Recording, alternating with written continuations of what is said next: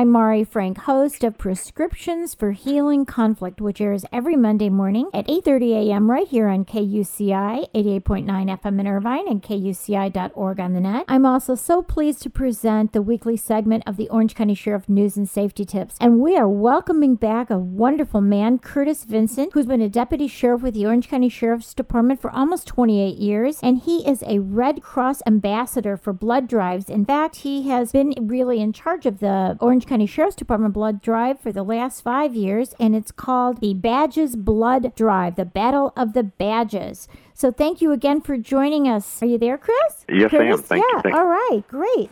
So, Curtis, we talked last week a little bit about what it is, but I'd like to talk this week about what community members can do if they want to be involved, and then you can also tell us where and when the blood drive is. Absolutely.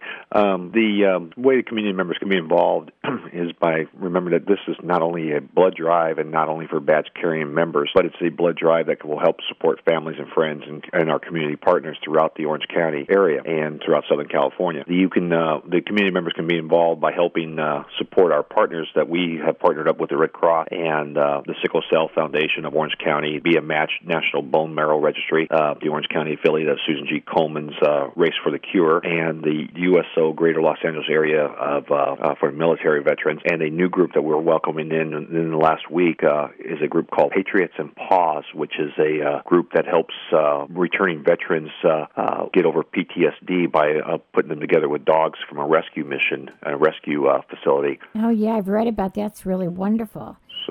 So tell us the dates and where. Well, the dates, again, for the Battle of the Badges will be Wednesday, January 30th from 7 a.m. to 7 p.m., and that will be at the Theo Lacy Research and Development parking lot right across from the city block in the city of Orange. The second date that we'll have will be Wednesday, February 13th from 7 a.m. to 7 p.m., and that, again, will be at the Intake Release Center, the IRC, the Central Jail Complex, which is located across from the Eddie West Field Stadium in the city of Santa Ana. And the third and final date that we'll be doing it will be February 15th from 10 a.m. to 6 p.m., and that will be at our Catella Training Facility, which is located across from the Honda Center in the city of Orange. And we look forward to seeing many, many people out there and helping out with the Battle of the Badges this year. So please give the website so people can read up more about it. And the website that they can visit for the Battle of the Badges is www.redcrossbattleofthebadges.org. They can make their appointment there, or they can email me at